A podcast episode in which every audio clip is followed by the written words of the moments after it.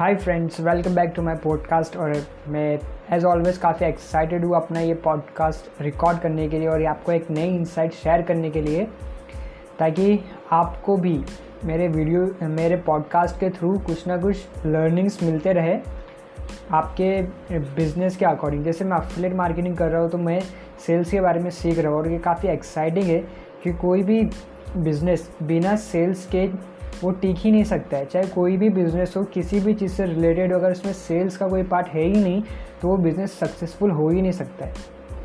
तो जो मैंने आज सेल्स के रिगार्डिंग जो मैंने सीखा है, वो इंसाइट्स मैं आपके साथ शेयर करना चाहूँगा इस पॉडकास्ट के थ्रू और जो मैंने आज सीखा है, वो कि ये, कि एक सेल्स क्यों इम्पोर्टेंट होता है?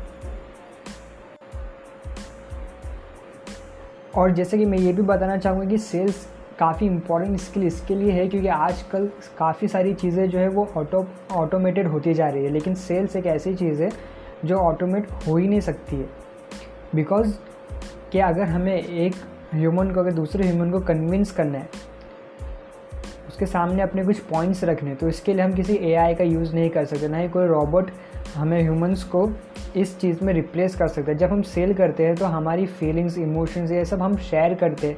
हम सामने वाले को कन्विंस करने की कोशिश करते हैं कि जो हम प्रोडक्ट्स को बेचना चाहते हैं, उसके थ्रू मतलब उसको क्या हमें समझाना है, क्या उसको कन्विंस करना है, उसके इमोशंस के थ्रू हमें क्या अपने पॉइंटर्स क्या स्टोरी क्रिएट करनी है ताकि हम वो सेल कर सके।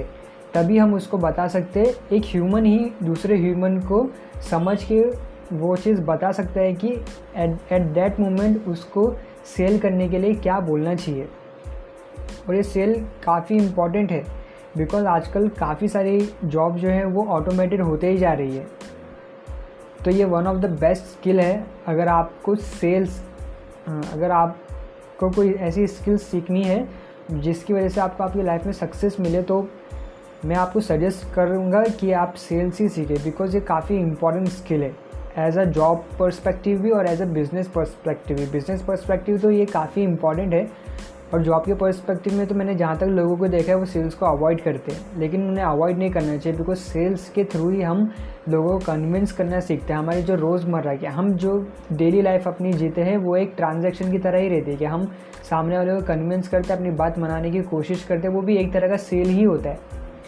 बट हम सेल्स को अवॉइड करते हैं बिकॉज़ हमें काफ़ी छोटी जॉब लगती है सेल्स लेकिन जैसे मैं बताना चाहूँगा कि मैंने जो बुक पढ़ी थी रीच डेट पुअर डेड उसके जो ऑथर थे रॉबर्ट क्योसा की उन्होंने भी यही चीज़ बताने की कोशिश की है उस बुक में कि सेल जो है वो काफ़ी इंपॉर्टेंट है और काफ़ी इंपॉर्टेंट एस्पेक्ट है अगर आपको फ्यूचर में बिज़नेस करना है तो। और कोई भी ऑन्टरप्रेन्योर हो या फिर कोई भी बिज़नेस पर्सन हो, वो एक अच्छा सेल्समैन होता है। और अगर आपको सेल्स सीखना है तो सेल्स सीखने के लिए आपको स्टोरीज़ क्रिएट करने आनी चाहिए।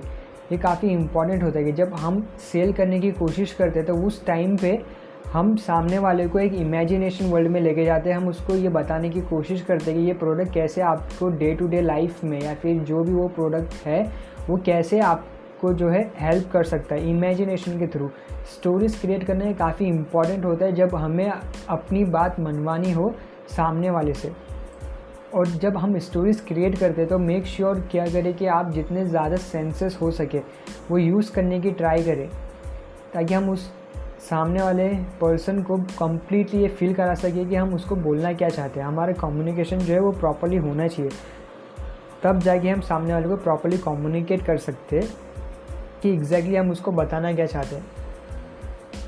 मैं एंड करने के टाइम पे एक स्टोरी और बताना चाहूँगा कि जब स्टीव जॉब्स को उनकी ही कंपनी से निकाला गया था एप्पल से।